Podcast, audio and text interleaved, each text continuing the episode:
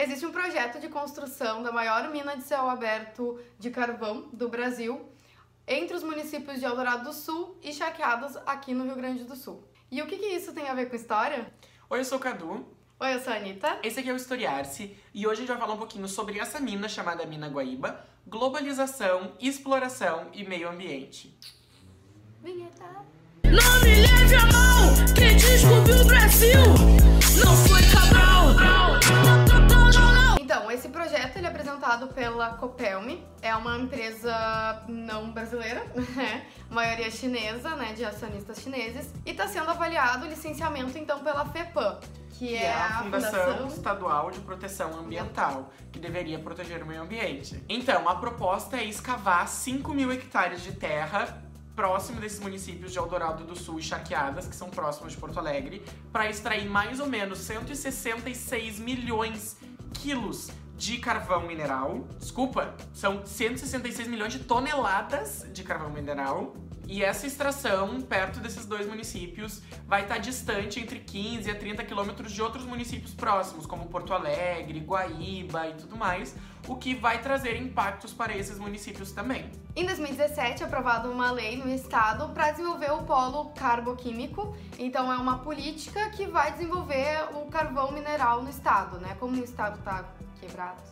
Essa política visa retomar a economia nesse setor para, enfim, desenvolver o estado, arrecadar mais dinheiro, todas aquelas coisas, que eles acham mais importantes. Uhum. Não é por acaso que o Arthur Lemos Júnior, que foi o secretário de Minas e Energia da época, é hoje o secretário de Meio Ambiente e Infraestrutura do atual governador, que é o Eduardo Leite. Então, é engraçado que o cara que dá permissão ou, enfim, faz investimentos carboquímicos é o secretário de Meio Ambiente. Então, antes da gente falar exatamente sobre o que essa construção tem a ver com história, com globalização, com história recente e tudo mais, a gente precisa contextualizar um pouco o que está acontecendo nesse processo da mina, quais são seus impactos dela e como é que está sendo essa discussão com a sociedade. Então, segundo uma entrevista que a gente achou na internet com o Paulo Brack, que é doutor em ecologia e professor de botânica na UFRGS, ele vai falar sobre todos os impactos que podem acontecer nessa região causados por essa mina de carvão a céu aberto, que são supressão de toda a vegetação de mais de 2 mil hectares em áreas úmidas de plantio de arroz orgânico, banhados, matas ciliares e outros ecossistemas naturais, o desvio do curso de 2 arroios, o rebaixamento de lençol freático para retirada de carvão a profundidades de até quase 100 metros, a degradação de flora e fauna com algumas dezenas de espécies ameaçadas, a contaminação do ar em torno à mina por micropartículas ou poeira de carvão e gases tóxicos, a contaminação da água do rio Jacuí, que contribui para o abastecimento de água em Porto Alegre e em municípios da Orla do Guaíba, pela drenagem ácida da mina devido à enorme quantidade de pirita e inevitável liberação de gases de enxofre que reagem com a água formando ácido sulfúrico. A remoção forçada de centenas de famílias de assentados e outros moradores daquelas áreas, algumas que correspondem à produção agroecológica e convencional. Vejam então, gente, que nós temos aqui uma poluição do ar pela fumaça, uma poluição da água, porque esse carvão tem que sair para algum lugar. Se ele for jogado diretamente na água, ele polui a água. Se ele for jogado abaixo da terra, ele polui o lençol freático, que é o rio que basicamente passa por baixo da água. Então nós temos ar, água, a terra, porque tu vai ter que jogar esse resíduo em algum lugar, as pessoas que vão ser afetadas nesse trabalho, porque tem pessoas que moram naquela região que vão ter que ser desassentadas, e os animais, a flora e a fauna, que estão em risco de serem extintos, ou enfim... E as pessoas dos municípios ao redor, Não só quem tá ali naquela região, mas todo mundo que tá em volta. Espera-se que essa fumaça da mina, inclusive, chegue até Porto Alegre, É só porque os chineses, eles não têm um céu azul bonito que nem o nosso, eles querem tirar o nosso céu azul, tá entendendo? Os estalinistas vão te xingar que não pode falar mal da China. Não tô nem aí pros estalinistas. Okay. Além dessa notícia, que a gente buscou pra fazer o roteiro, a gente entrou em contato também com a mobilização do Minha Porto Alegre, que é um grupo aqui da cidade que pauta algumas discussões, que tá acontecendo no município, e eles colocam um questionamento: como assim fazer uma mina de carvão a céu aberto perto de uma área de preservação? que é o Parque Estadual Delta do Jacuí, que inclusive tem espécies em perigo de extinção. Além disso, essa mina vai liberar os gases de efeito estufa, tipo de 20, 15, 30 quilômetros perto de outros municípios. Porto Alegre não tem outra forma de abastecimento de água que não seja o Rio Guaíba, então a gente vai estar ferrado se acontecer algum vazamento. E cabe dizer que, segundo a ONU, que é a Organização das Nações Unidas, por ano mais de 7 milhões de pessoas morrem devido à intoxicação pela poluição atmosférica, que é a fumaça que a mina, por exemplo, liberaria. Então, no site da mobilização que o Minha Porto Alegre está fazendo, eles colocam ali, né, como vai aparecer a imagem. A Copelmi, né, essa empresa, então, que está querendo construir a mina, ela já foi multada 4 vezes por delitos ambientais, então não é uma empresa confiável, né, que vai conseguir, talvez, fazer o papel que, sem um caos ambiental, né. Também estão sendo feitas pela sociedade civil audiências públicas nas câmaras de vereadores das cidades para decidir o que os municípios se posicionam contra ou a favor da mina. E a Copel me disse que essas audiências públicas não servem para nada, só para as pessoas tumultuarem, porque, é claro, não estão deixando eles construírem. E, inclusive, no município de Guaíba, que é onde eu trabalho, eles não foram na audiência pública. Próximo, então, dessa área, a produção de arroz orgânico é uma das maiores do estado. Então, próximo da mina, tem um dos maiores assentamentos de produção de arroz orgânico do estado do Rio Grande do Sul. E a mina, então, afetaria muito essa produção, né? Porque com essa poluição não teria como produzir um arroz de boa qualidade. Enfim, nem orgânico. Pessoa... E nem orgânico, né? E também teria que mudar as pessoas de lugar, né? Porque as pessoas não poderiam mais ficar nesse espaço. Bom, o que isso tudo que a gente falou tem a ver com história ou com ciências humanas no geral? Nós precisamos entender que esse tipo de indústria ele não surgiu há 1000 anos atrás. Esse tipo de indústria está muito ligado à formação do capitalismo e ao desenvolvimento da sociedade industrial com a Revolução Industrial, assim como o processo de globalização. O que isso significa? Para uma sociedade capitalista, nós precisamos lucrar. Como que nós lucramos? Vendendo. Então, nós precisamos produzir mais, para vender mais, para lucrar mais. Então, a gente tem que pensar... De onde que sai o recurso natural para produzir mais? E aí é que tá, nós não temos planeta suficiente para produzir todos esses recursos e para gerar toda a energia que o carvão geraria, por exemplo. E é uma coisa que as pessoas não sigam, é sempre só aquela desculpa, né? Ah, quanto mais emprego, melhor, e é só o emprego. Tá, mas o emprego não é o mais importante nesse caso, né? Se as pessoas vão morrer, daí o que isso significa, né? Vai ter emprego para pessoas mortas? Uhum. Não faz sentido, né? Essa desculpa sempre, ah, mas porque essa mina vai gerar mais emprego na região. Tá, a custo de quê, né? A custo do que esse lucro é sempre mais importante que...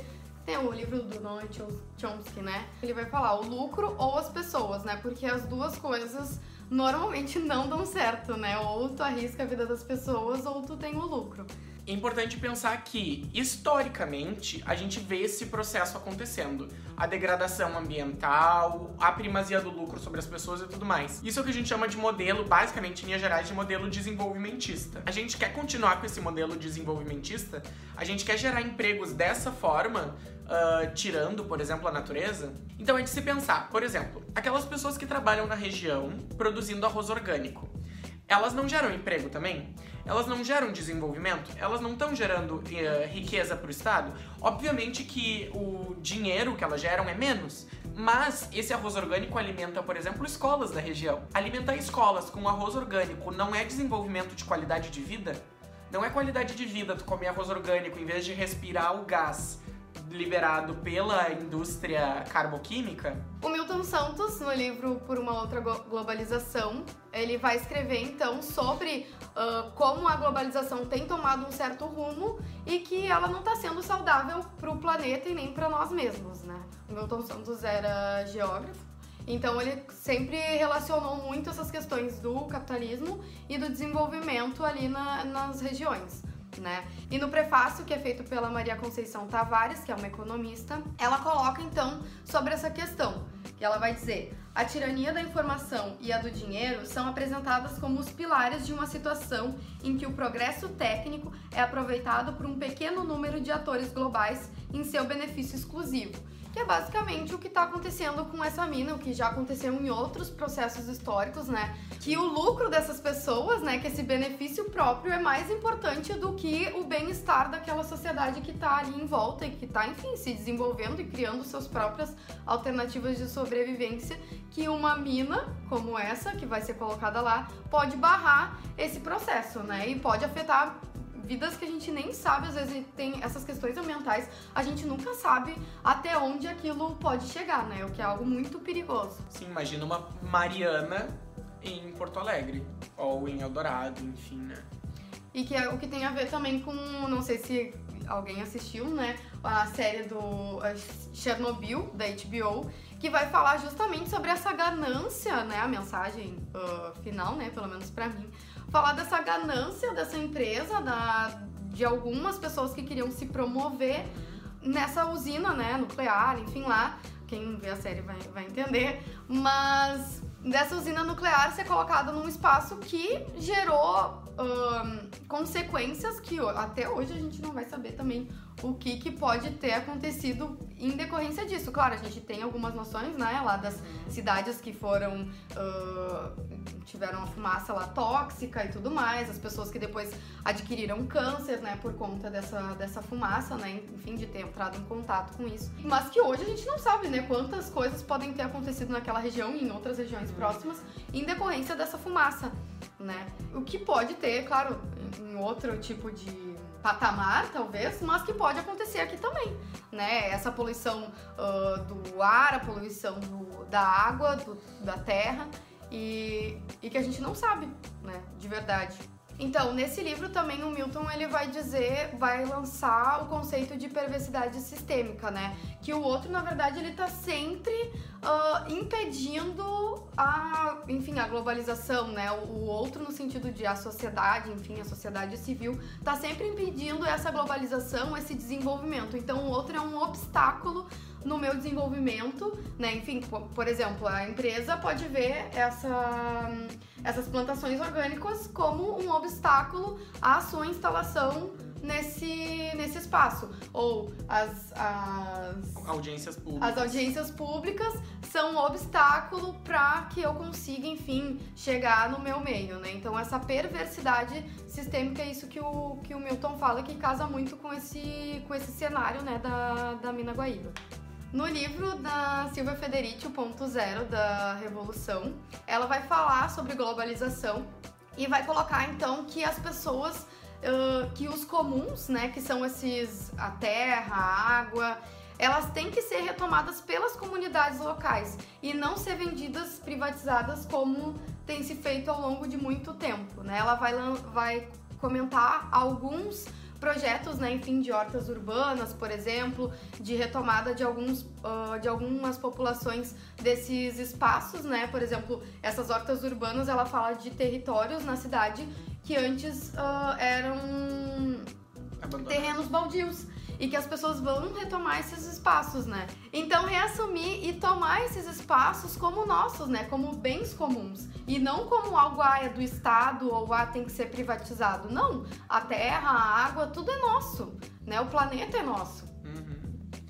Então, existem várias outras formas de pensar esse desenvolvimento, como, por exemplo, o que a Silvia propõe, que vão pela linha do desenvolvimento lento, que é o tal do slow development e tal. O que a gente propõe, o que a gente mais se identifica, a gente vai deixar um vídeo linkado aqui embaixo, alguns vídeos, na verdade, aqui embaixo nos cards, que são os vídeos que a Sabrina Fernandes fez sobre ecossocialismo, que é a vertente com a qual nós nos identificamos mais, porque a gente não enxerga que se a gente manter a mesma estrutura produtiva, a gente vai conseguir salvar o planeta.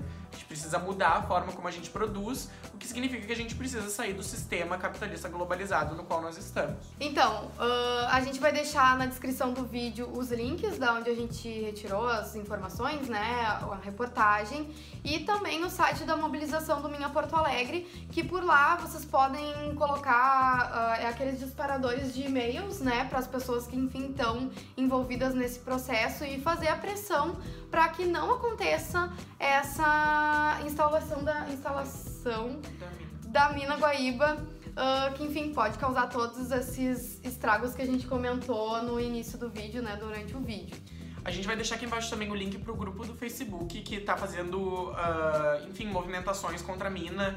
Eles fazem eventos, discussões, compartilham vídeos, notícias, enfim, pra gente poder potencializar esse combate contra a Mina Guaíba. Nós esperamos que vocês tenham gostado do vídeo. Por favor, compartilhem o vídeo para nós podermos discutir mais sobre o assunto. Vocês podem usar o espaço dos comentários pra dizer o que vocês concordam ou discordam do que a gente falou. É importante a gente conversar, e mesmo que a gente tenha opiniões diferentes, também pra gente trocar ideia sobre a mina, o que vocês sabem que a gente não falou e tudo mais.